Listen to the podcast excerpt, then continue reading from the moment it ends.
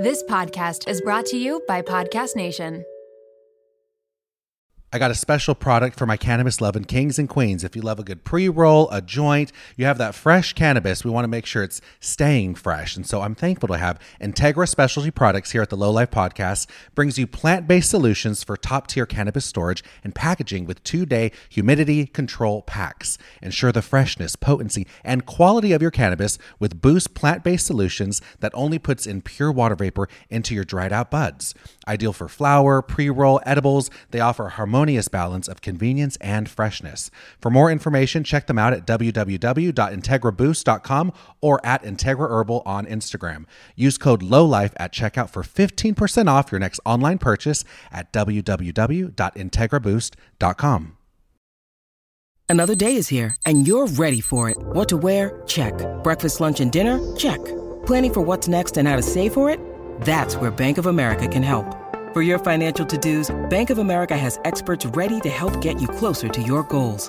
Get started at one of our local financial centers or 24-7 in our mobile banking app. Find a location near you at bankofamerica.com slash talk to us. What would you like the power to do? Mobile banking requires downloading the app and is only available for select devices. Message and data rates may apply. Bank of America and a member FDIC.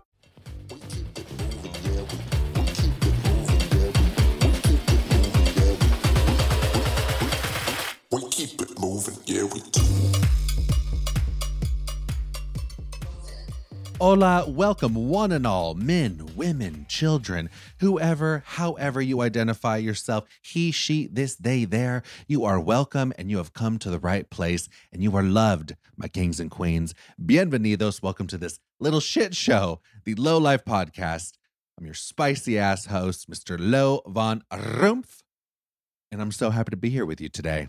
No place I'd rather be than right here, all nice and cozy in my cardigan with my low lifers. This is my safe place and always a highlight of my week, really. My God, I just, I'm so thankful for this pod community. I cannot believe we just celebrated a year anniversary. Thank you for that. Thank you so much for listening to this podcast. I appreciate you. And yeah, I wouldn't be able to do this podcast if it wasn't for my incredible listeners. Yeah, without listeners, we don't have a podcast. So thank you. Here we go. Nobody asked mental health. Time for a little check in with you guys. On a scale of, let's say, Walmart to Gucci. Yeah, Walmart to Gucci. I'm a solid TJ Maxx this week. Yep. yep. TJ Maxx 7.5. Boom. That's where I'm at, which is the perfect way to describe this particular week of mine because it is like a TJ Maxx. You know, the thing is, when I go to TJ Maxx, sometimes I'll go and I'm like, damn, I found something really good, something for the home, maybe a cute little blazer or something. I'm like, what a treasure I have found amongst the trash. How nice. It was worth the drive. It was worth having to find parking. Parking's difficult in LA. You know, you got to really put in the effort. Other times I'll make the drive to TJ Maxx, park and everything. I get in there and I'm like, there's nothing here. Just a bunch of trash. You got shitty DMV, fluorescent lighting. Nobody looks good. You got babies crying. Moms are stressed out. It's crowded. People are pushing on each other, feeling anxiety. And I'm just like, why am I here today? Why did I put myself through this? And yeah, that's a pretty good representation of this week. It was a mixed bag of tricks. Some days were great. Some days felt like uh, a, a TJ Maxx on a shitty day. But all in all, it's a, I guess my week is TJ Maxx on a decent day. You might find a treasure or two. It's all good though. Even though this week wasn't the best, I had some stressful stuff at work. I wasn't sleeping all that much and I had to help a friend move and and that one threw me off because I was like, "Oh, it's so hard to say goodbye." But also I don't do goodbyes. It's more like, "I will see you later, my friend." You know what I mean? Like that helps me process it in a healthier way. Um so I don't get down. I just look forward to the next time I get to see the person, which is where I'm at.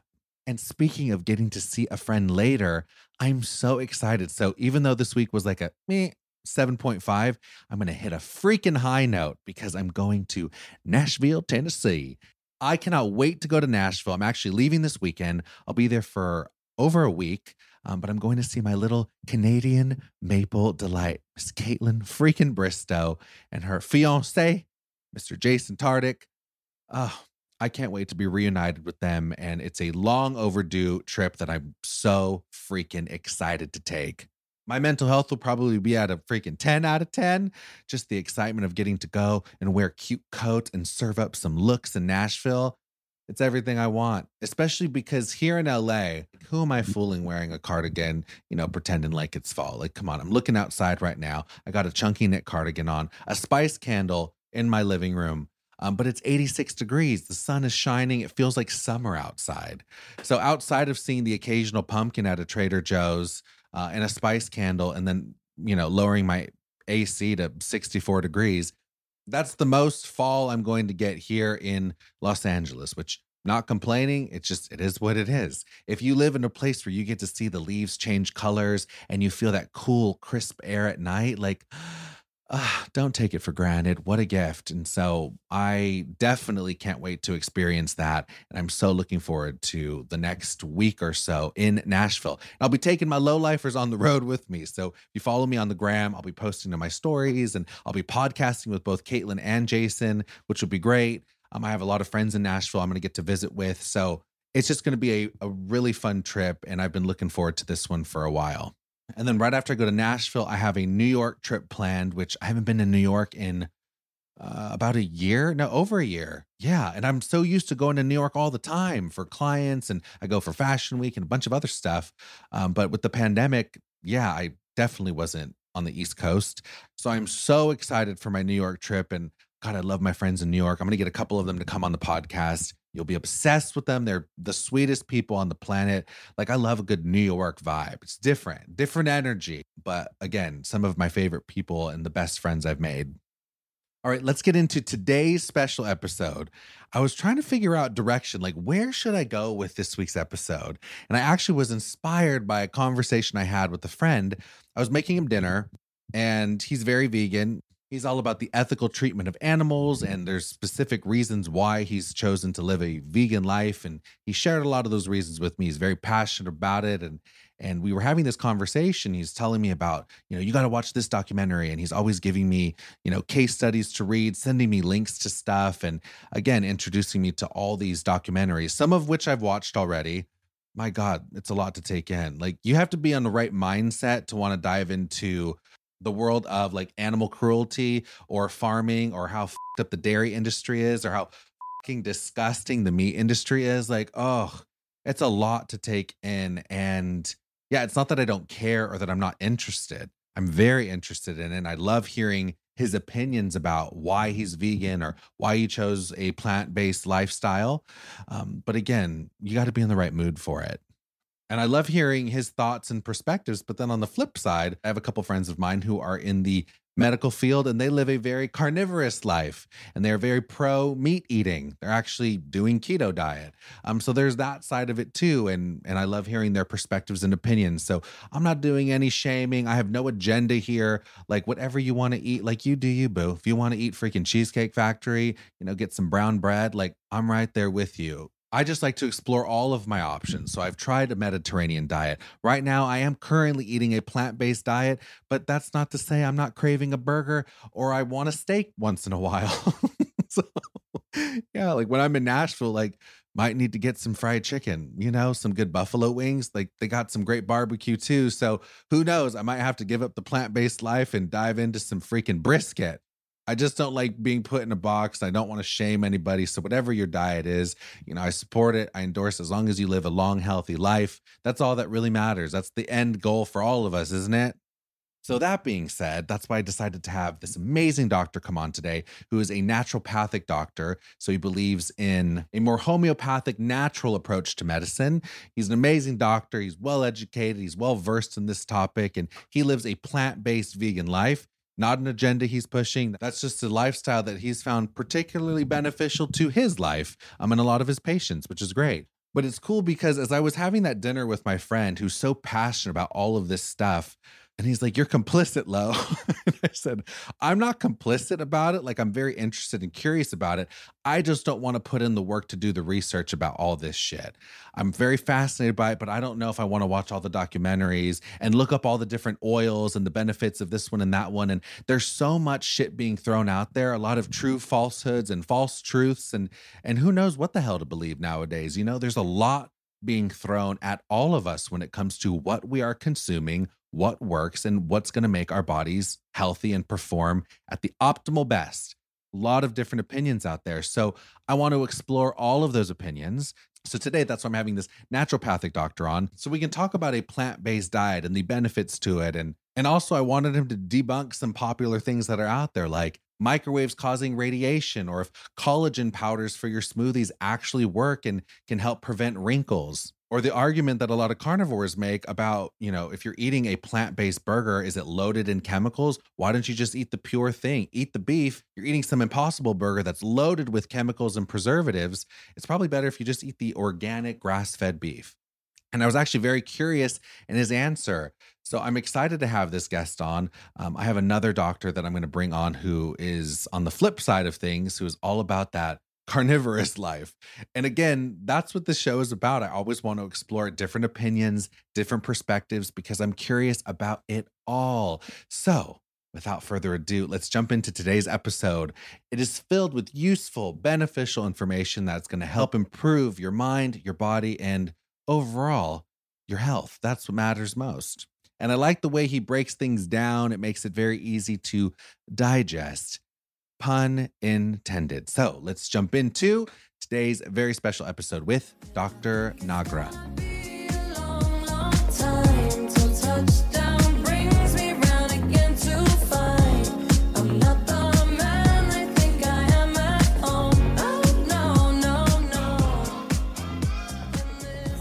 So, at a young age, Dr. Matthew Nagra struggled with multiple health issues such as asthma, allergies, and weight management wasn't until he transitioned to a plant based diet that he noticed some massive improvements were happening, which was ultimately the catalyst for the career he's chosen today. He has his degrees in microbiology, and this overachieving king from Canada holds additional board certifications in prescriptive authority, immunizations, advanced injection therapies, and acupuncture. But at the core of his practice, his love, his passion is for plant based vegan nutrition, physical medicine, and chronic disease, which is why he received a plant based nutrition certification from Cornell University and the T. Colin Campbell Center for Nutrition Studies, where he's also been the author of multiple articles on plant based nutrition and medicine. And now he's here with us today at the Low Life Podcast as an expert to share his knowledge, his findings, and answer the questions that we have for him today on living that plant based life. So, welcome to the Low Life Podcast, Dr. Matthew Nagra. Here's the thing. First of all, uh, you're Canadian, which I love. Yeah, my I have a, a soft spot for Canadians, especially because one of my best friends, Kaitlyn, she's from Alberta, Canada, and I spent some time in Vancouver and was absolutely obsessed with it. It's beautiful. My God. Like, do you live a very active lifestyle? Are you doing those bike rides and just um actually I I don't even have a bike. Um and I, I borrow I borrow a bike sometimes or rent them, but I I uh I run along the seawall and stuff pretty regularly. I oh, um amazing. yeah, yeah, like I, I'm quite active. I play soccer. Next next week I've got five games in eight days. So Jesus. yeah. Oh my, oh my God. And right now it's beautiful there, right? Weather's like It Warm. but after this weekend, I think things are turning around. We're getting all the rain and everything. So yeah. uh, we'll see. We'll see how long it is before we get another sunny day. how how is your week going so far? It's Friday when we're recording this, but I always like to kind of scale it one to ten. One being you want to enter a, a mental institution. Ten is euphoric bliss. So you're somewhere on the scale. How would you rate your week right now? I'd say it's like an eight. Like it's pretty Oh. good. I- I'd say pretty That's good. a really Uh, strong number. Yeah, yeah. No, Yeah. I, I'd say I'm doing well. There's a That's eighty percent. It's like a strong B. yeah, Okay. yeah. Yeah. So you're doing okay. Good. Now I always like to feel it out with the guests. Where are they at? I had one guest. She's like, "I'm a five today. I have a migraine." I'm like, "Okay, we'll keep this Yeah. interview short."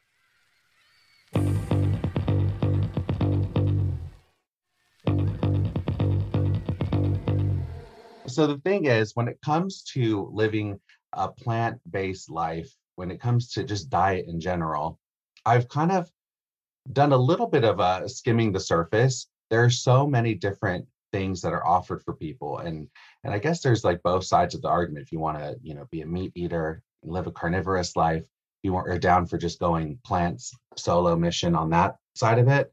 And I see the benefits of both sides. The thing is, I've watched enough documentaries and stuff, and I'm completely horrified by what I'm seeing. And I watched Seaspiracy really did it for Mhm. me recently. And I was like, you know what? I'm done with meat because it's so gross what's going on in the meat industry. So then I thought I would just switch to fish for a bit and uh, and plants. And then I watched Seaspiracy, and I was like, I'm good with that too. Like I don't ever want to eat fish.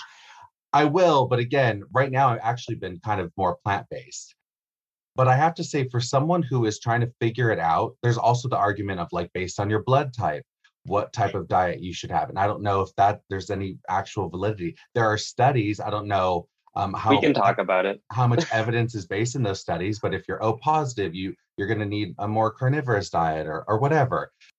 So again, for listeners out there, myself included, who are trying to figure out what the hell they should be doing diet wise, that's where I can go to you, the expert, and, and kind of get your input on that. What are your thoughts? As you kind of alluded to, there's a lot of debate out there around certain foods and and is it okay to eat this or that or is it you know for the most part though what gets left to the side is what we agree on. I think most people and in fact if you look at our dietary guidelines or i know people promoting even something like the paleo diet which might be a bit more meat heavy we all agree that our plate should be filled with plants like your vegetables you know fruits although depending on the dietary pattern some might say more some may say less. And then when you get into like legumes and whole grains uh, even people on like a paleo diet i know a lot of them are, are fans of things like oats uh, for example we can agree on some of those foundations. Now when we look at the research though versus what just you know these different personalities uh, agree or disagree upon it's very consistent. The dietary patterns that are dominated by plants like i'm not saying exclusively plants but at least dominated by plants being your fruits vegetables whole grains legumes nuts and seeds Mhm. is the healthiest way to go for longevity for cardiovascular disease risk uh, for risk of certain cancers for type 2 diabetes risk Mhm. that is is understood now whether you're going 100% plant-based you know, as a vegan like myself or whether you're going you know 85 90% you're eating more of like a mediterranean style diet they're both going to be very very healthy and you know i don't think we can build a really solid argument for one being better than the other now where the choice to go 100% plant-based comes from is more the environmental impact and the ethics behind our food decisions Is, um, that, so is that why you yeah. ended up going vegan? so I actually went strictly plant based as uh, uh, how old was I? Probably 18 or something like that. And that was actually driven more by health, but it wasn't so much because I thought that 100% all in was the healthiest. It was because I had started making changes towards a more plant based diet in the years leading up to that. And then I saw myself slipping a little bit the other way. You know, you make mm. exceptions here and there. You're having a bit of this, a bit of that, and all kind of you know What was your up. exception? I'm just so curious. Were you Oh, like no. were you craving a burger? No, no. So I um I started when I was 15. I got rid of dairy. That was the first thing that was gone. I, I got rid of all your classic junk foods like your sodas, your chocolate bars, and all of that. Uh, and then you know I started kind of transitioning more towards a plant-based diet. I still ate a little bit of meat, but just not nearly as much as I was prior. But then I went to university. And when I was at university, I had, you know, my food card I was using in the cafeteria. I'd still I, I would say I made a lot healthier choices than than a lot of my friends there. You didn't But- put on the freshman 15. I did not. I did not. Um, but uh, I could tell, especially with the you know the cafeteria food and, and you know the drinking on weekends and stuff. It just it started getting a little worse and worse to the point where I was like not feeling as good. Um, a lot of those benefits I was experiencing prior, they've kind of fallen to the wayside. I need to just go 100% strict. And like uh, for me, that hard line works. It works to, it- or at least at the time, it worked for me to be like, okay, 100%. I'm not, I'm not gonna, you know, make exceptions because one leads to two, leads to three, leads to four, and then, and then my diet quality isn't, isn't as good as it, it was prior. Now, understanding a lot more about the nuances um, around the research and, and really diving into that and you know, having a bit more self-control i would say i know that i could i think eat you know a 90% plant-based diet or something and just maintain that and, and you know make decisions around that but for me it is absolutely driven by ethics and the environmental impact at this point the, that is something that came in in the couple years following my decision to go Mm. strictly plant-based Well, the thing is, which I guess this is an unpopular opinion, Mhm. But I completely get where you're coming from, especially after watching some of these documentaries. I mean, wow, do they have some really disturbing footage for people to see? And I've realized the dairy industry, the meat industry, just, I mean, are are not for the people. It's all about profits and margins and that sort of thing. But here's the thing, I guess for me, my the most important thing for me is I want to live a healthy life. I want to live a long life and I want to make sure my body is just taken care of in the mm. best way possible. And I guess that's why sometimes morality or my ethics might be compromised because if I had to eat let's say if they're saying you know you need to eat that beef low it's so good like good for your body it's the best thing for your brain to function at full capacity or or whatever. I mean even if it was like you got to start eating crickets and insects and shit like i would be down i'd start taking cricket supplements. If it was you know evidence based i mean i guess that doesn't say the best thing about who i am ethically or my morality um, but i'm willing to sacrifice it for the betterment of my body. But I guess what I, my question to you is there is some evidence base, uh, and this is just for me uh, looking into research and stuff that you've actually put out. By the way, your Instagram, so good.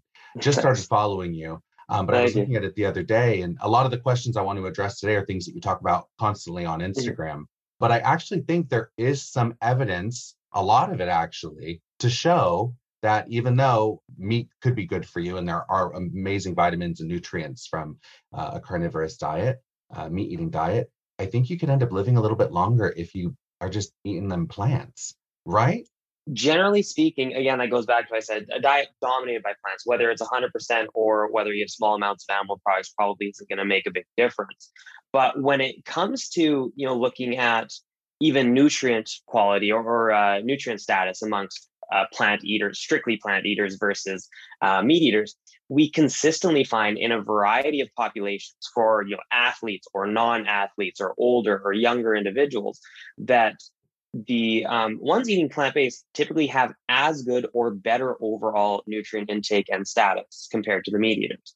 Um, it, there was a recent study done on really health-conscious, strictly plant eaters uh, versus health-conscious meat eaters who are actually, as far as meat eaters go, very, very healthy as far as their diet.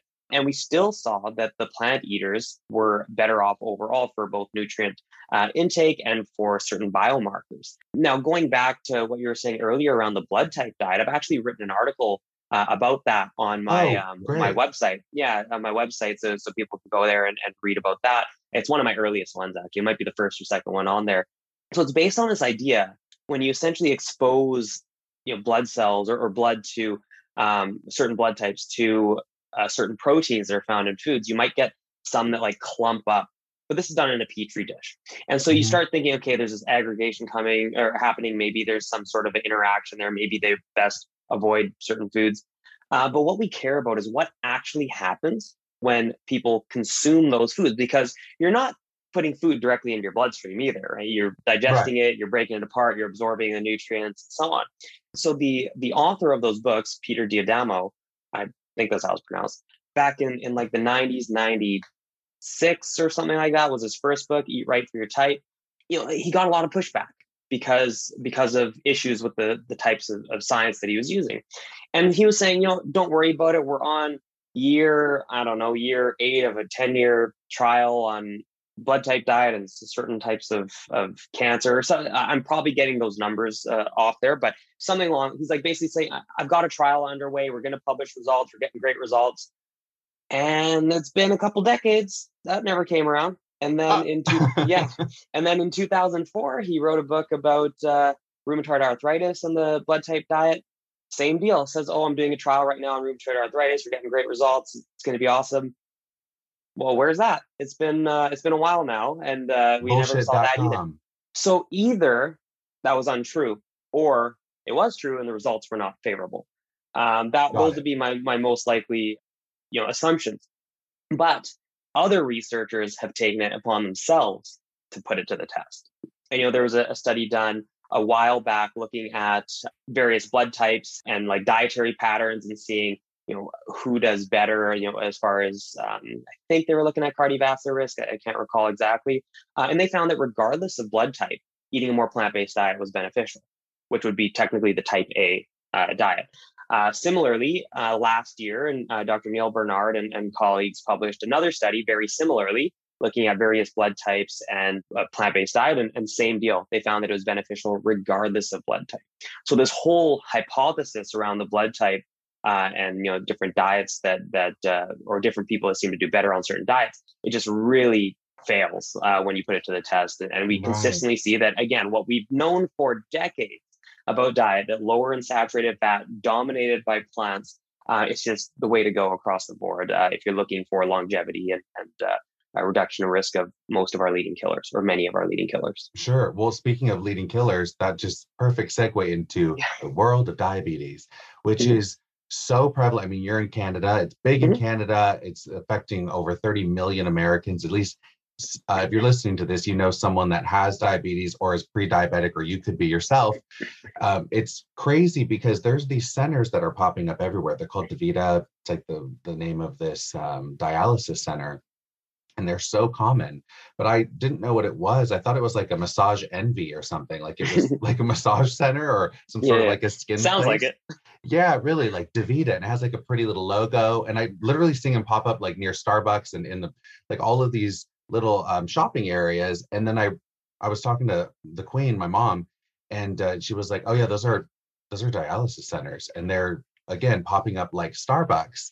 All over so people are really going through it right now and struggling with diabetes scary so i just was curious to get your take on more of a, a natural diet uh, or a natural approach more so uh, and and how I guess a plant-based diet, how being vegan um, kind of ties in with diabetes. It can hopefully help it, I would think. Yeah, so um, I'll try to I'll try to give the quick version, but I'm gonna get into a little detail here. Um, so basically, in a healthy individual, we have to understand that diabetes. Um, I'll talk specifically about type two diabetes because type one diabetes is an autoimmune uh, Right. condition where yes, we may be able to help manage it by maximizing our insulin sensitivity through diet, but you're not going to really fully treat the condition. You're you're not going to get to a point where you can stop taking insulin if you have type one diabetes because your pancreas is damaged. But with type 2 diabetes, this is how it goes. So, in a healthy individual, you eat carbohydrates, your blood sugar rises. Um, and then, as your blood sugar rises, your pancreas produces insulin, which is going to travel through the bloodstream, bind to uh, you know certain receptors called insulin receptors in, say, your liver or, or around your uh, like muscle cells. And it's going to tell the cell that hey there's a bunch of sugar out here in the blood you need to take it in you need to you know store it or use it for energy or do something with it Mm. so that's a healthy individual now in somebody with insulin resistance which is what causes type 2 diabetes you have the same process. You eat carbohydrates blood sugar rises and then your pancreas produces insulin travels to those receptors binds to the receptor but that signal isn't getting through. Like the message isn't getting through that hey there's you know, sugar out here you got to take it in. And the reason being uh, in most cases or in a lot, a lot of cases is that there's fat or breakdown products of fat on the inside of the cells that are blocking that signal. So a really simple way, and this is an oversimplification, I want to make very clear, is that insulin is the key that unlocks the door, but fat is gumming up the lock. Mm. And so now there are a few reasons for that fat being in there where it shouldn't be. One of the big ones, and probably the biggest one, is we have we can store fat, you know, in our abdomen, around our organs, and that's called visceral fat. As visceral fat rises, you can actually spill. It can spill over essentially, and end up in these, um, you know, cells where it shouldn't be. That is one one place that it comes from. Another place that it can come from is in a high saturated fat diet. And where do we get saturated fat? Well, we get it from meat, dairy, eggs, coconut oil, palm oil. Those are some of the, the main sources. And so by adopting a more plant based diet, and we have actually a 74 week randomized controlled trial by Dr. Neal Barnard on this, comparing it to the American Diabetes Association uh, recommended low carb diet, you can actually lower your saturated fat intake drastically. And you can promote weight loss, which is again going to help by uh, removing some of that fat around the abdomen there. Uh, by doing so, you can actually improve your insulin sensitivity. Uh, in many cases, reduce your need, or sometimes even eliminate your need for medications or insulin usage, and you'll get back to eating carbohydrates and and you know fully functioning. Um, Oh. That is, yeah, like that's the way you want to go. Now we have, on the other hand, diets like say the ketogenic diet, Oh my God, by- it's so popular right now. it is. It is. And and one of the reasons is uh, for blood sugar management. The thing is, if you're not eating carbohydrates or you know eating very minimal carbohydrates like you would on a keto diet, Mhm. of course your blood sugar is not going to rise. You know, of course your blood sugar levels are going to look good after a while. But and and if you lose weight, again, there can be improvements there. So if, if you you do get some weight loss through that, but you're still typically, if you're consuming the kind of standard ketogenic diet, you're eating a ton of saturated fat. And, and because you're not eating carbohydrates, you don't know if your insulin sensitivity is improved.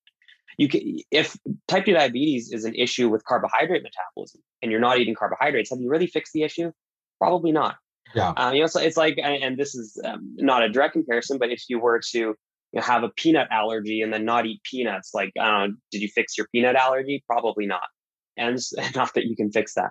So, you know, something like a keto diet may help by weight loss. It'll certainly help manage your blood sugar uh, levels, but especially when done in a manner that is high in saturated fat, probably not going to be good for uh, overall insulin sensitivity, probably not going to be good for your cardiovascular disease risk down the road. And we know that we can do quite well with a plant based approach there. Yeah, with with the keto diet, I know it's very heavy, of course, in saturated fats. A lot of butter, margarine. Mm. Well, not margarine, maybe. I don't know. They're, not- they're usually against margarine, funny enough. yeah. So, but butter, of course, oils. Um, Mhm. it's rich in a lot, a lot of oils. But when it comes to all of those, butter, margarine oil, avocado oil, grapeseed, there's so many different types to Mhm. use. I'm overwhelmed by what the hell I should be using. I was on a coconut oil kick for a bit Mhm. and using that to for like you know cook eggs and stuff. Oh, and I also want to talk about eggs too. That's another. We thing. can, we can get there too, yeah. Oh yeah, because we'll see. I'm still such a fan, but also I saw something that you had written about like breaking down if eggs are really like live up to the hype because Mhm. for for a lot of people eggs are fundamental for the diet. Yeah. But let's Yeah, talk yeah. about all the different oils now. Which ones do you recommend for the healthiest diet for you? So people can kind of navigate the kitchen and, and when they're shopping in the store, what the hell should Yeah. they be buying? I'll just start with there are a few that will that are not great for your cardiovascular. These are going to be things like butter, not technically an oil, but I'll throw it in there. Coconut oil, palm oil, uh, those tropical oils. They're those are all high in saturated fat. Those can raise your LDL cholesterol, raise your cardiovascular disease risk. Now, margarine's kind of a, a tricky topic because you know decades ago it was full of uh, trans fats. That was really bad for you. Yeah. Nowadays, nowadays they're they're trans fat free. You can get the soft margarines that are very low in saturated fat. I would suppose that those are better options. what is margarine? Just what like canola, like oil? U- usually, usually various like uh, uh, vegetable oils, and and they can make them like spreadable. And yeah, okay. basically it. But uh, oh, and and Becel actually makes a vegan one, which is cool because sometimes they have lactose in them. So uh, and then with the healthier oils, the oils that are more consistently associated with good health outcomes, we're looking at extra virgin olive oil being a great one. Um, avocado oil has a very similar fatty acid profile, so I would suspect that it would have similar health outcomes, but we don't have as much data on it because it, it hasn't been used as prevalently as uh, olive oil. Uh, also, things like uh, canola oil. Uh, funny enough, it gets a really bad rap, but yeah, it's it's uh, terrible for you. but, but but as far as the actual research goes, it's consistently beneficial. In fact, actually, it might lower cholesterol. Yeah, yeah. The the research on on um what's uh, commonly termed seed oils, like your canola oil, sunflower oil, and so on, they have some of the best data of all foods actually for things like cardiovascular disease. The reason that there's concern about it is um, basically speculation on the fact that they uh, can be high in certain types of uh, fatty acids that they you know, there's all sorts of speculation around whether or not they would oxidize in the body and and uh, okay. and like but at the end of the day with any of these research questions we have to look at what actually happens to your health. Not speculating based on okay it's involved in this pathway therefore that may happen or whatever. We have to look at okay people who consume more of this when they're matched to very similar individuals you know smoking status activity level the rest of their diet don't consume those oils is there a difference in uh, in risk and we actually see if anything there's a benefit to consuming those so if you were to switch from things like coconut oil or butter or so on to any of like olive oil canola oil sunflower oil and, and so on those would be uh, good switches as far as cardiovascular risk goes Oh, okay. Damn. Yeah, I don't have any canola or like cooking or like that, the seed oils. I avoid them, but maybe I'm down for some like fried eggplant, you know? Why not? yeah and and like and the other thing is it's not like like it's not necessary to consume them either, but it's just it, so it's certain. Yeah, it's just certainly not a detriment. I mean, they're just great for like cooking wise. Like you, Yeah. if you want to fry something up, you know, get out the Yeah. canola. But uh, okay, great, good to know.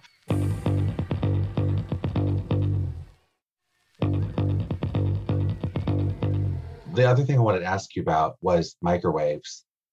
Mhm. Are they terrible? Am I going to get cancer from the microwave? No, no, no, Should I stop no. Using it? I have friends that removed microwaves from their home. So there's two things. One, it will give you cancer if you're close to it. I, that's Mm. like I don't know if that's considered an old wives' tale, or maybe Yeah, there was yeah. actual medical research behind it. Also, it takes all the nutrients out of your food, so it's just not good for anything. To, it's not good to cook anything in a microwave Yeah. because you're going to eliminate some So- of the nutrients. Yeah, so two issues there. For one, as far as radiation leakage or whatever, no, they they've tested that by uh, you know putting like uh, something that emits a signal inside the microwave and testing if it gets through and all. It doesn't happen. That's that's not What? a concern. Maybe if your microwave is like super worn out and the seal is broken or something, I don't know. But generally, no, microwaves aren't a concern that way. And then as far as nutrients, microwaves actually, depending on the food that you're consuming, may help preserve nutrition better than other cooking methods. Get out of here. Yeah, and the reason is because because the cooking time is so short. So if you like there are some studies that will cook foods for the same amount of time from Yeah. various methods, whether that's microwaving, boiling, steaming, roast or you know baking. If you cook them for the same amount of time, then maybe the microwave does a bit more damage that way. It's still not going to be by a huge margin, but maybe it does. But if you actually look at appropriate cooking times, which in a microwave is going to be far less than you would be cooking by other methods, you actually preserve more nutrition uh, in a lot of cases. And that's because while it might be really high temperature or, or um, Yeah. uh, whatever kind of uh, metric you want to use, the time is just so short that it's not Oh. it's going to be exposed to that very long. Okay. Well, what about like reheating food? I guess like you would be taking. Reheating via microwave is probably better than most other methods. Damn. Yeah.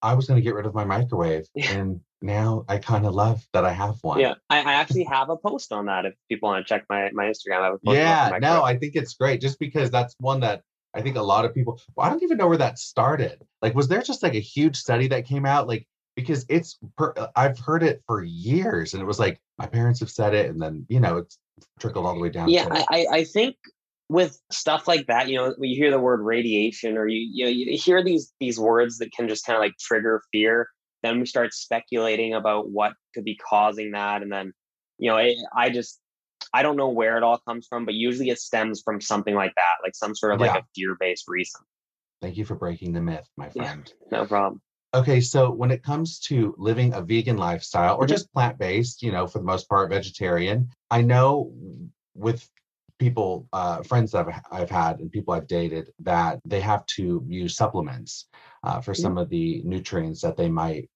be lacking. One specific one I would love to talk about is vitamin D, especially as we go Okay. into the winter months. It's getting colder.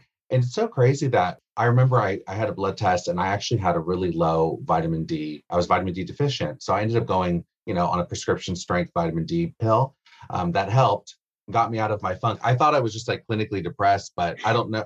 I mean, there are studies that show that having low vitamin D is linked to depression and other things. But going into, again, cold months, people are inside more, they're not getting vitamin D. Um, and again, with the vegan diet, they will need to supplement. What are you doing? Are you taking a bunch Yeah. of different pills? No, so I'm actually pretty minimal with supplements, and we can go over kind of my what I do. But um, just for vitamin D in general, it's good to understand that for starters, it'll depend on where you live. Yeah, I live in Of course. Vancouver, Canada. Sunshine's going to go away pretty soon here, and uh, uh, and even then, I have darker skin. I don't make as much vitamin D from sun exposure as someone with lighter skin. But vitamin D in general, yes, you can get it from fortified foods. So you can get some from like fortified plant milks, just like you know in in dairy milk. A lot of time it's added. You can get some that way. Um, there aren't a lot of good, even if we're talking about animal foods, there aren't a lot of good dietary sources of vitamin D. At the same time, uh, the risks of lower vitamin D do tend to be a bit overblown. You don't really run into big issues until you're really low. But at the same time, we don't want to be low, right? We don't want to be down there. So typically, I'm um, like here in Canada, or I know in like the UK and um, you know places I'm that are a little further north, UK too. Yeah. People get so Yeah. depressed. and and places that are a little further north, it is typically recommended uh, to supplement, particularly as you age, because your your ability to produce vitamin D decreases. For that reason, I do think that um, vegans, especially who aren't who are going to be getting even less dietary sources of vitamin D, should supplement or should consider supplement, particularly if they live in northern climates. So I do. I, I yeah, I supplement a yeah. vitamin D, and then and then like the other one uh, that I I religiously supplement is vitamin B12, and those are the two main ones for myself. Okay. Yeah. And in regards to supplements, you besides those two, you're not a big fan of taking supplements? You know, I take what is needed or what has been shown to benefit me. So there there are a couple others that we can talk about too. Like um, I actually take a creatine supplement as somebody who's very physically active. Uh, that is something that that actually might even benefit uh, vegetarians and vegans more than meat eaters. So I started recently taking a creatine supplement just to test it out, and I like it. So yeah. keeping up with it. There's also um, an iodine supplement that I basically you can get iodine from iodized salt. You can get it from sea vegetables like nori, dulse, wakame, sea lettuce. Uh, but I don't always make sure I'm consuming you know x amount of, of those foods per day so so if i'm if you know it's been a day that i'm not really having any i'll just take a little drop of iodine and, get my dose that way you know it's what easy one do? so iodine is important for thyroid health it's a component oh, of your okay. thyroid hormones so if you're like really deficient for a long period of time, you can end up with a goiter and end up hypothyroid. Yeah. Um, so just to prevent that uh, more than anything else, although yeah, vegans have been shown to have lower levels of uh, iodine, uh, particularly when measured in the urine, which is a better way to measure it. But at the same time, I am not aware of data suggesting that vegans are at higher risk of hypothyroidism. So I'm not entirely sure how um, necessary it would be, but I think it is a good practice to make sure that you're getting enough iodine in your diet do you know that if you are not, do you just have to do a blood test? It's it's usually a urine test is best. Test. Yeah, urinary iodine uh, would be best. But uh, but like if you're eating, you know, iodized salt, even half a teaspoon or so uh, per day, to me more than enough. Uh, although in, in pregnancy and breastfeeding, the requirements go up a little bit, so most prenatals will include that. And then uh, yeah, other than that, so I've got the B12, the D, uh, creatine, iodine that's about it. Those, as far as the things I'm taking regularly, that's about yeah. it. Yeah. Yeah. I've been sold on uh, like there's companies like Vital Proteins, and a lot of skincare companies right now are getting into like these supplements that you can add to your smoothies and shakes. Mm-hmm. Uh, and one big one right now is collagen. Yeah. Some people swear by it and say, oh, there's so many benefits to putting collagen in your smoothies. It's great for your skin. It builds elastins and it helps uh, regeneration of your skin cells. But then I heard on the flip side that it's all bullshit. And there's like no actual validity to putting like a collagen powder in your smoothie. I mean, maybe there's some dietary benefits to it, but for your actual skin, which is what it's marketed towards. By the way, mm. these powders are very expensive. Yeah. Collagen powder, it's like a hundred bucks I've spent on. And it's like a thing. waste product, really. So it's it's like they're making they're making like huge money on it. They're making bank. Yeah. so uh, I'm just I don't know if you've di- dived into those collagen yep uh, powder waters. But yeah, what are your thoughts on that? Yeah, I feel like I can again just redirect to my Instagram. I got a couple posts on collagen, but I'll, I'll talk yeah, about it. Everyone, here. I will share everything and put yeah. a link in the description of this episode so people can follow you. Because again, yeah, sounds can... sounds great. So with collagen, if remember, it's a protein. It's a very large protein. Now, what we do when we consume proteins, we break them down into either these really short chains of uh, proteins, uh, which actually oftentimes collagen supplements are already broken down they're they're broken down into small peptides. Yeah.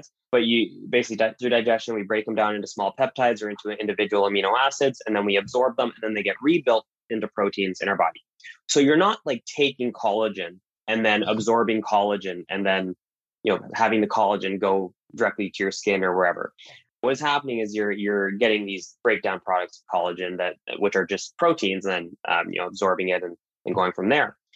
So when we look at the research on collagen, and there is some research for skin, there's like no research for hair. I know that's that's one claim that gets made. There's like zero. There's no real research for gut health.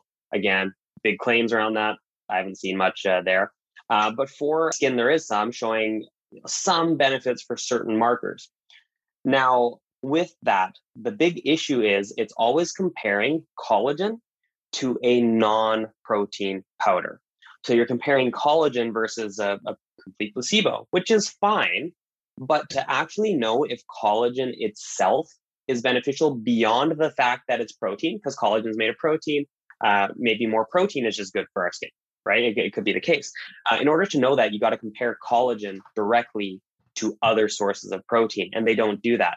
Now, there is one study comparing collagen to um, another type of protein, and I can't recall what protein it, it was. It might have been whey or something uh, for like muscle gains, and yeah. and uh, it actually, I, I, believe, it was worse.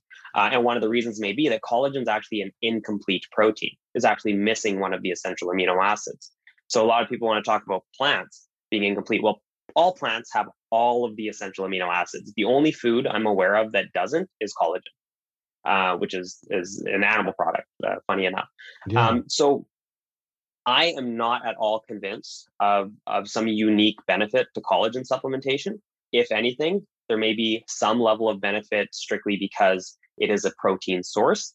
Um, right. But that doesn't mean that there aren't better sources out there. Yeah, so I would think kind of, most of them for skin would be topical, like actual things you could apply to yeah, yeah. face. And yeah, and like and also keep in mind that these collagen supplements, most of the time they aren't just collagen either. They're like collagen and vitamin C. Vitamin C is useful for making collagen in our body and mm. some other compounds that might be involved in that too. So, I mean, it's a big marketing machine. There's a lot of issues with most of the research that's out there. And I would love to see a direct comparison between something like collagen and, say, like soy protein, uh, because there are um, reasons to actually speculate that the soy isoflavones in uh, that might be found in, in, some soy proteins might actually be beneficial for skin as well. So, you know, there's there's potential there for that to be even better. Of course, yeah. we can't say that at this point because we don't have the research comparing the two.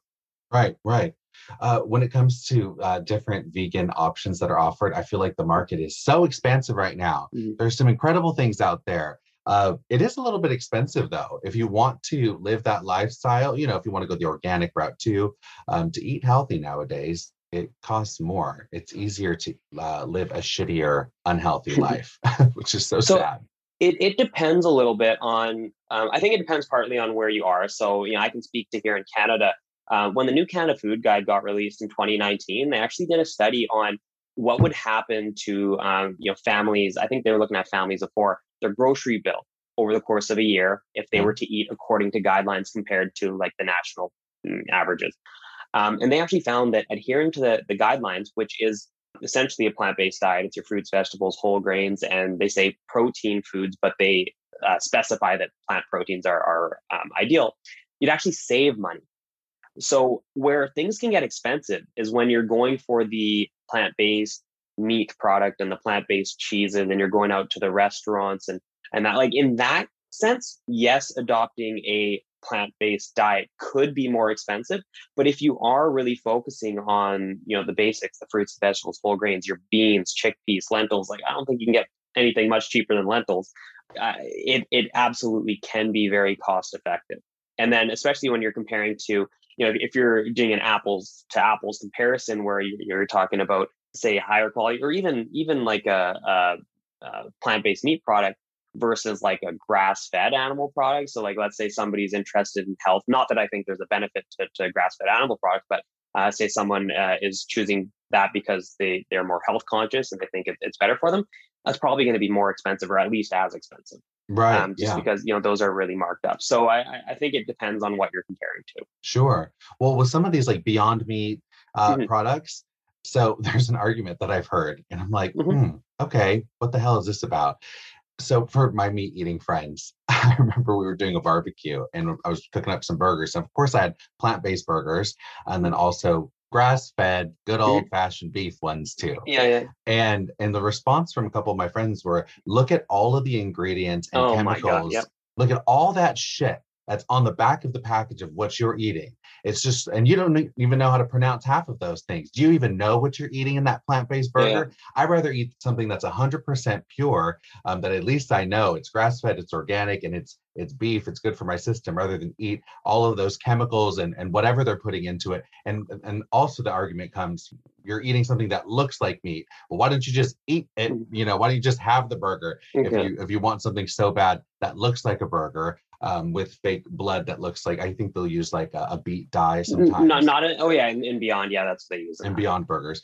But anyway, so that's something that I hear all the time, and I was like, yeah, I actually just like the taste of. Uh, a, a, plant-based burger uh, yeah. and and sometimes i don't feel well actually all the time when i when i eat a normal burger uh, beef I feel just like oof, like I can feel it, you know, like I, I might need a little bit of a nap and I just feel Mhm. heavy. Uh, but again, if I go plant-based one, uh, I feel a little bit lighter. But again, that argument where you're just consuming all those godforsaken chemicals. Yeah. I came to the right place to talk to you about it. What are your Yeah. thoughts on this? What do you think? So I, I want to just answer the last part first um, before I get to the, the chemicals part, just because. So the, the argument that you know why are you eating something that looks like meat or tastes like meat? It's because we don't go plant based or, or vegan necessarily because we dislike the taste or the texture. Like we look at it, we or consume these plant based products because a they may be healthier and b because we don't want to kill an animal for our food if Yeah. it's not if it's not necessary. It's that simple. It has nothing to do with not enjoying it. Like hey, if bacon didn't have to be the result of, of killing a pig, and if it was healthy for me, I would eat it. Like it's as simple as that. Uh, and if it was, of course, good for the environment too. So that is just a very strange argument to me. It's a really Um, common one though. yeah, It's I like I hear it all the time from my meat eating friends. Like, well, why are you even eating that? Well, clearly they don't understand why, but uh, Right, right. Um, but with with the chemicals argument, I get it a lot too, and uh, I don't think they understand a what those different ingredients are, and at the end of the day, what I mentioned earlier, health outcomes is what matters, or or um, you know the actual impact of that product on our health, not the necessarily contents. If we wanted to, we could run down all the chemicals and, and even their grass-fed meat, the heme iron, the Neu5Gc, the cholesterol, the saturated fat. Like we can run through all that too, right? It's not a it's not difficult to do. So what we need to look at is the research, and we have actually a really great study called the Swap Meat Study uh, that was done, uh, I think, a couple meat? years ago. Swap Meat, S W A P dash Oh, Um, okay. I always yeah. think of that as kind of like a like a flea market vibe. Yeah, no. So it was it was an excellent study. They did a randomized uh, crossover design. So they had you know a bunch of people. They split them into two groups. Uh, one of them had uh, just uh, had two servings or more of Beyond Meat products per day, as well as their just regular diet. Uh, and then the other group had two or more products of organic meat products. So not just your conventional meat products, organic meat products per day for I think it was two weeks. I, I might be missing the timeline. I think it was two weeks, and then they switched. Uh, and then they did the opposite diet, and so you could see what impact that that had on you know various biomarkers and everything. Oh, Um, interesting. yeah, and so at the end, they found that actually the plant-based group had a little bit of weight loss compared to the organic meat group. Uh, they also had a lower um, LDL cholesterol level, which will lower your risk of cardiovascular disease. I think they did better for, they did actually the same or better for each of the the biomarkers that were tested. I, I might be wrong. Maybe there was one that the other group did better on. I, I can't recall, but but uh, it it showed that as far as cardiovascular risk, as far as weight management, uh, it's actually beneficial to make the switch to Beyond Meat over organic meat products. Um, now we don't have research on long term intakes and say actual risk of having a heart attack, but we can speculate based on the LDL cholesterol differences that I mentioned and and uh, the impact that that would have. We should also note that the Seventh Day Adventists, uh, Loma Linda, California, they're known for their uh, uh, plant-based meat product consumption. Uh, that's they're one of the longest living populations in the world, and um, they basically invented the thing. You know that they were some of the ones making the earliest versions of these. Now, of course, they Wait, where was that? I didn't even know that. Lo- Loma Linda, Loma Linda, California, the Seventh Day Adventists there. Um, yeah, they're one of the longest living populations in the world. Dang. Um, and they are predominantly plant based. Uh, whether they eat meat or not, they are uh, definitely swaying more towards plant based. They have a large vegan population too. Uh, and they were, you know, decades ago, some of the first to really um, create these plant based meat alternatives and, and that. And uh, not that that is comparable to Beyond Meat. I think there are healthier versions than Beyond Meat. But it's just funny that when we look at that swap meat study comparing one of the highest or higher saturated fat plant-based meat products versus what would be considered a good animal meat source like organic meat products uh, the plant-based meat still seems to come out on top. And uh, that may be partially to do with the fiber. I can't recall if there was differences in saturated fat intake. There might have been a bit lower in the in the plant-based group but definitely uh, they would have had uh, a lower cholesterol intake because um, because there isn't any in the beyond meat products. Uh, Mm. so so when we're looking at that I mean, there's no real argument around the number of ingredients. I mean, by- that by that standard, looking at even a plant-based milk like an almond milk, for example, it's just almonds and water, but then they add nutrients to it. So you've got your calcium carbonate in there. You've got, uh, you know, the, you look through the list. There's all these like big words that might sound scary, but they're literally just nutrients that were added. Cholecalciferol, which would be vitamin D. it's just yeah. So it's a nonsense argument in my opinion. Yeah, with all of the different milks offered, I want to talk milk and eggs, essential Mhm. for the body, not Yeah. dairy, of course. But we we're getting milk out of so much shit these days: peas, Mhm. almonds, cashew.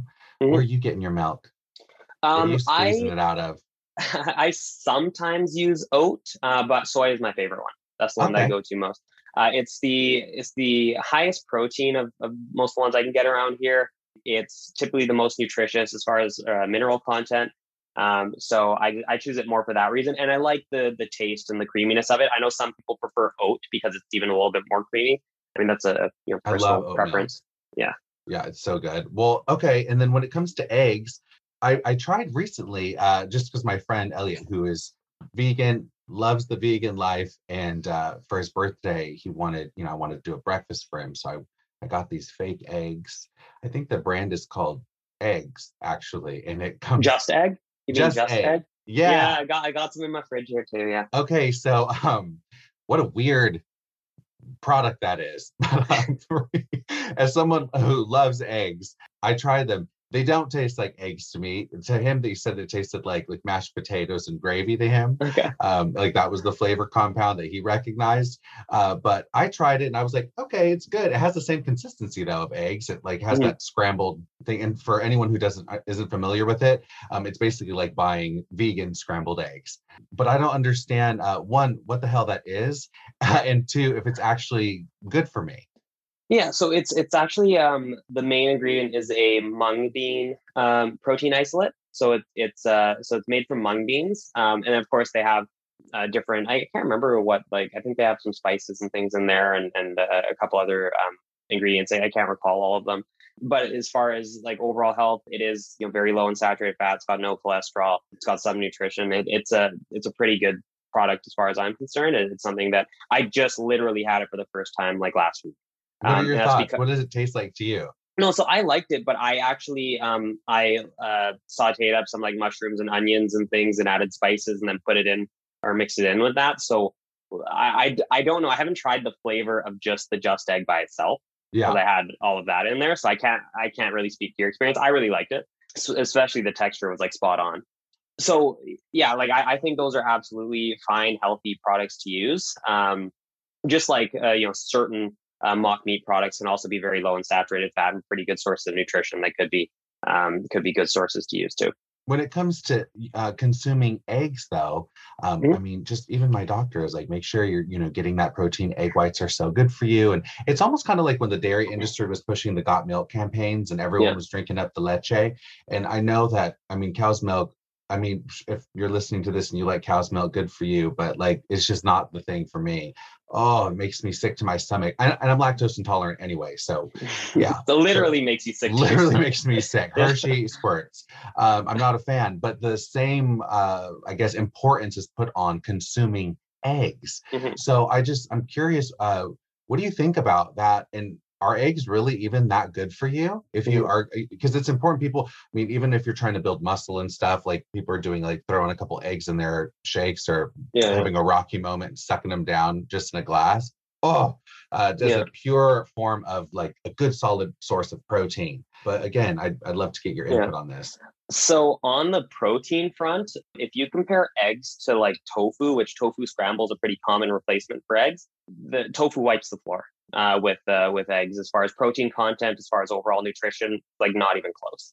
Uh, well, protein content's not way far and above, but the the actual nutrient content is is way better for uh, tofu. So eggs, I don't know how it gets this you know label as this superfood nutrition bomb or like nutrient bomb type thing because it's really not that impressive. But as far as health outcomes, again, what I care about, looking at, say, cardiovascular disease risk, there is so much wrong with like all of the research we have on, on or a lot of the research we have on eggs. Uh, what a lot of studies will do is so if you know eating eggs raises your LDL cholesterol and having a higher LDL cholesterol leads to heart disease, what they'll do is they'll match people up. They'll they'll do what's called an adjustment for LDL cholesterol. So they'll basically compare people with similar LDL cholesterols.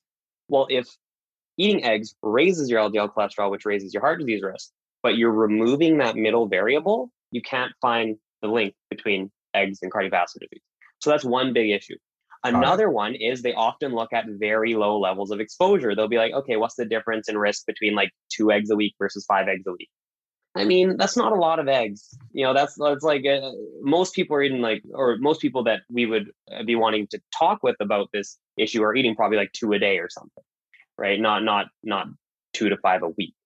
I, I was So doing that we- for a long time. Yeah. Literally every Yeah. two eggs. Exactly. So when we look at research that actually has a good contrast in exposure from from you know uh, like very little egg consumption to like daily egg consumption, we do see an increase in risk uh, for things like cardiovascular disease. We also see an increased risk for say type two diabetes, and I think that's really important to note. Also, if you're looking at the general population, well, a lot of people consume a fair amount of cholesterol already, right? Once you eat a certain amount of cholesterol, you don't further raise your cholesterol. So there's a plateau.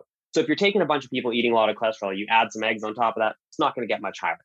Um, whereas if you take a vegan like myself, you were to feed me a bunch of eggs, and my cholesterol would shoot up. Yes, yes. So- okay. So that's another issue that comes up. So when we look at appropriately designed studies on this, and I, like you mentioned, I do have some posts around this. A friend of mine, uh, Matt Madore, he's a nutritional science, uh, um, actually he's a master's student now in nutrition science. He's written a really in-depth article, basically going over all the research on eggs. I highly recommend people check that out, where you can get all the nuance behind this. But one of the biggest impacts that we can see as far as risk goes is when you replace eggs with plants. So when you replace egg protein with plant protein, whether that's from, say, nuts and seeds or whole grains or um, legumes or other sources, uh, we typically see a pretty striking reduction in risk. And so, what you replace a certain food with really matters. Right? If you replace eggs with red meat, well, then maybe not so much. But replace eggs with plants, and then you definitely see a benefit there. Yeah. Oh, good. Oh, I love it. This makes me want to not eat eggs, get some of those just eggs, and, and live a good life. Yeah, there you go. I would love for you to come back uh, and talk with us more. Uh, but at the Low Life, we have a tradition of rapid fire questions. We round out every Okay. episode. If you don't mind answering some Yeah, rapid yeah. fire, here we freaking go.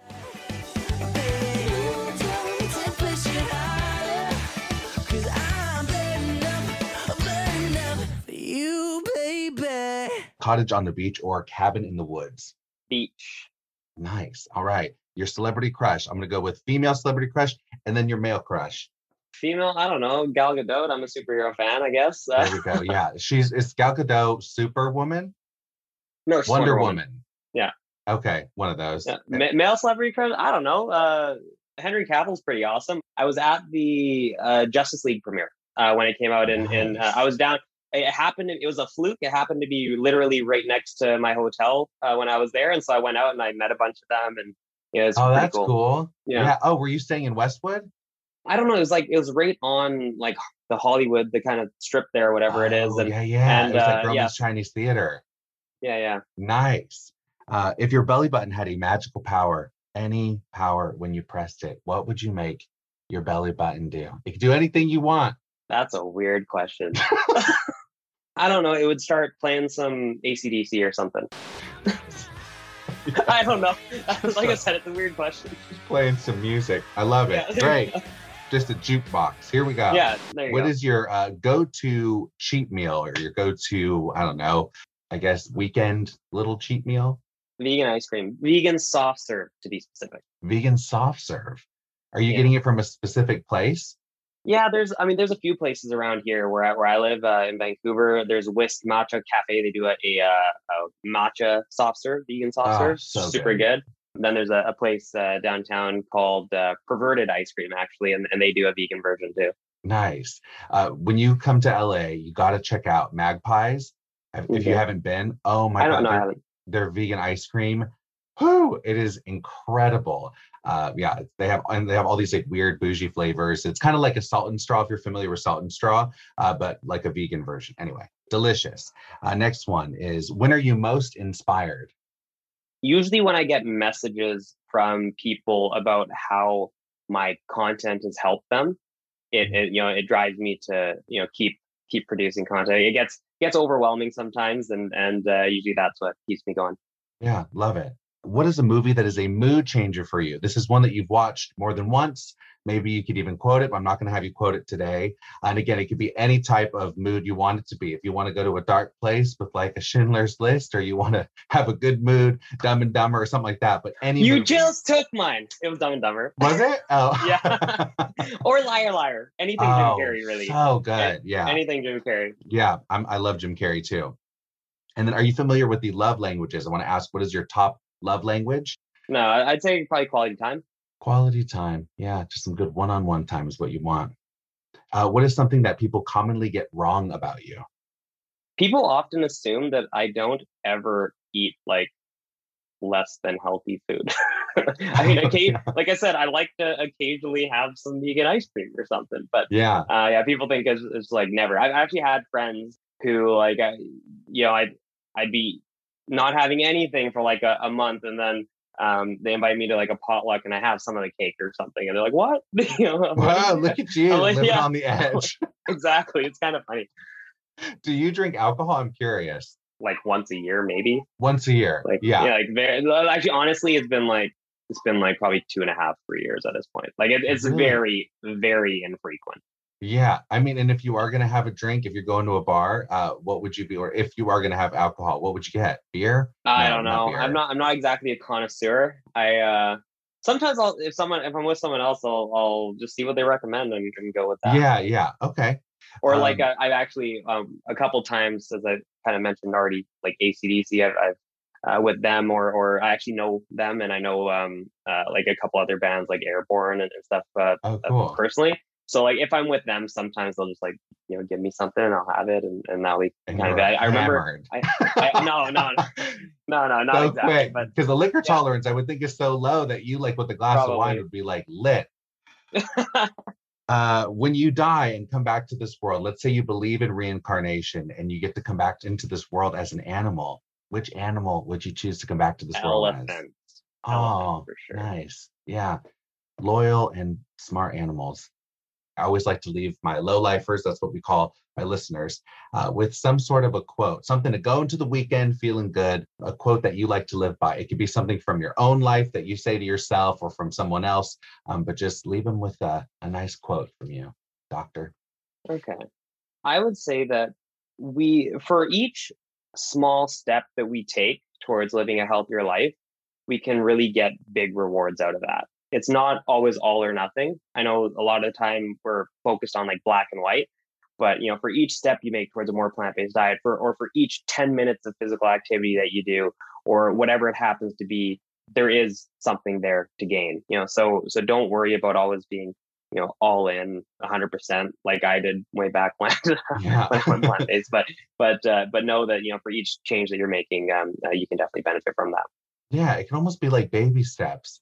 You know, Mhm. like that's for me. Like, well, on my little uh, plant-based journey, started off giving up the eggs, you know, that sort of thing, and then I, Mhm. I just start to incorporate little things like that. And now I'm definitely going to try some of that, like more Beyond Meat or like some of those products too, um, because you definitely kind of debunked that. And I'll be using my microwave too yeah there you go because of you, my friend. Thank you so much for coming on. I'd love to have you back.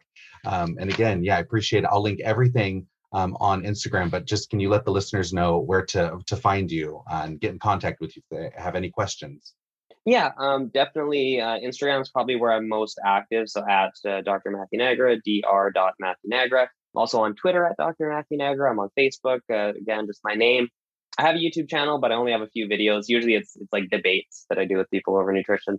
And I have a, a website, drmatthewnagra.com. If, if you have any uh, questions, you can email me through the link on the website, or you can always message me on social media uh, preferably Instagram because, like I said, that's where I'm, I'm most active, and I should be able to get back to you.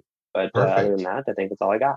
Cool. And I'll link all of that again in the description of this episode. So we'll be good to go. Yeah. Thank you again for coming on. I appreciate it so much. And yeah, have a wonderful, I guess you're going into the weekend now. Have a great rest of your weekend.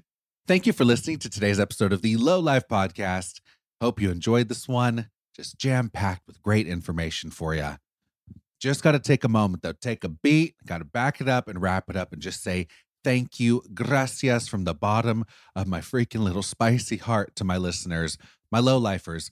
I wouldn't be able to do this podcast without the incredible listeners that I have.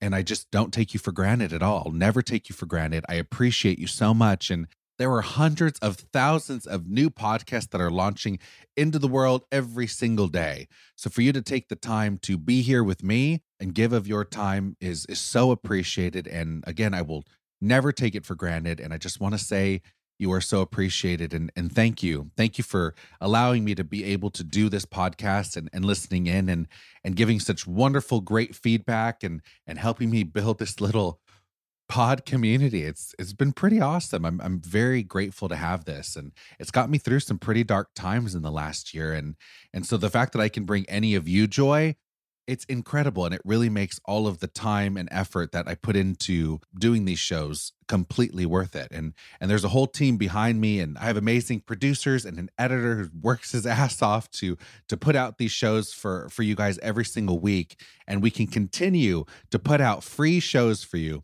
every single Thursday because you take the time to support and love this podcast on Apple Podcasts. And I'm learning how this whole thing works. And from what I've learned with my producers is the more reviews you have on Apple Podcasts, the better it is for your actual show. It helps the algorithm, it helps with analytics, it helps with a very important thing like getting sponsors.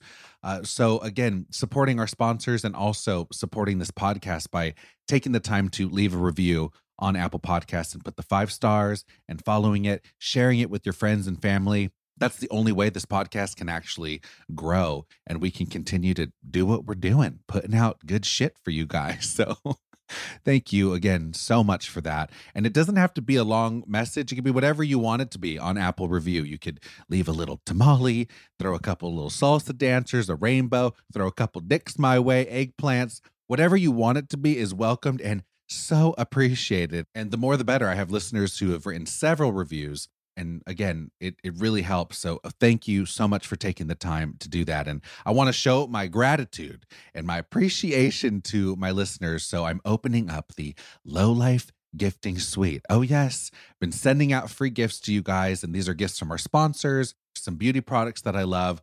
I also just went and bought a bunch of shit on Amazon that I personally am excited about that I can share with you guys. I'm also trashy sangria mix, some dill pickle popcorn. There's a whole array of gifts um, that are being sent out. So uh, leave your Instagram handle in the actual Apple review, and uh, I'll be picking people at random uh, from the review section, and I'll be sliding into your DMs, and you might just have a chance to win a little something, something from the Low Life Gifting Suite. And I have even more gifts coming your way for the holidays. This is the time to shine, baby. And who doesn't love free shit? So let me jump into reading some reviews from Apple Podcasts. I read each and every single review. And again, they are all so appreciated. All right, first review comes from Caitlin Sally. Oh, I love both of those names, but I have a special place in my heart for the name Sally. Love this. Okay, Caitlin Sally writes five stars, feels like home. Hi, Low. Your podcast is amazing and always reminds me of home when listening to it. Oh my God, Caitlin Sally, I love that this podcast feels like home for you. I don't know where home is for you. Are you an Orange County girl? Are you from California? But regardless, I'm I'm so happy that this could give you a little piece of home. That's the sweetest compliment. Thank you for that. All right, next review comes from Andrea22 Johnson. Andrea22 Johnson writes, Such a treasure, five stars. Sending you all the love from Kentucky. Love from Kentucky. Your voice alone puts the biggest smile on my face. She threw an eggplant my way. XOXO, you sweet angel. Oh my gosh, Andrea22 Johnson. Thank you for that. I love that you're listening from Kentucky that's on my bucket list of places that I have to visit in America, um, just because I know there's some incredible little foodie spots that I watched uh, an episode of the Food Network, and they went to Kentucky, and I was like, oh shit, like sign me up. Anyway, uh, hopefully I get to meet you someday in Kentucky, Andrea. I look forward to that, and thank you uh, for leaving the review on Apple Podcasts. All right, I have time for one more review. This one comes from Heat on 0508. H E A T on 0508. Okay, Heat on 0508 writes, So do you like friends? Question mark. Five stars. So I'm not trying to call you out. Yes, I am. but you said in your most recent podcast that Friends is quote unquote amazing. So I would just like to know the truth, puta. LOL. Anyways, love your podcast. You're doing great, sweetie, with a heart and a laughing, crying face emoji. Oh, that's so funny. Yeah, the answer to your question, puta, is no. I did not like Friends. I don't hate Friends. It's just not the show for me. I never got into it. I don't really relate to the show. It just never really did it for me. And part of the reason why it doesn't do it for me is because I I can't do a show with the laugh track. It just like makes my eye twitch. That's just the thing for me. I have to maybe give it another chance. Um, maybe because I know people who freaking love the show. Kaitlyn being one of them. Kaitlyn was like, I don't even know if we can go into the depths of closeness in this relationship if you don't like Friends Low. And I told her, I'm going to swing it right back at you with The Office.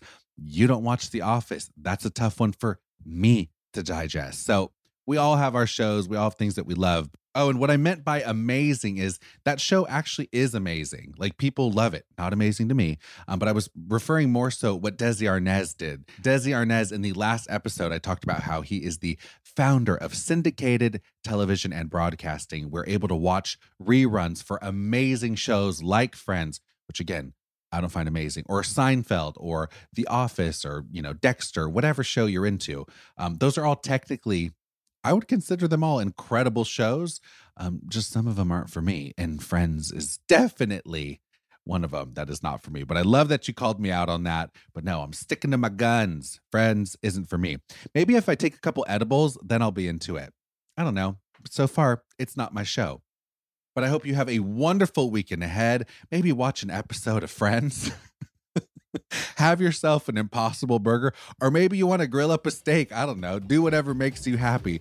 But don't forget to drink your water. Because I know you're thirsty. we, love, you. and we're out. Bye. Bye, guys.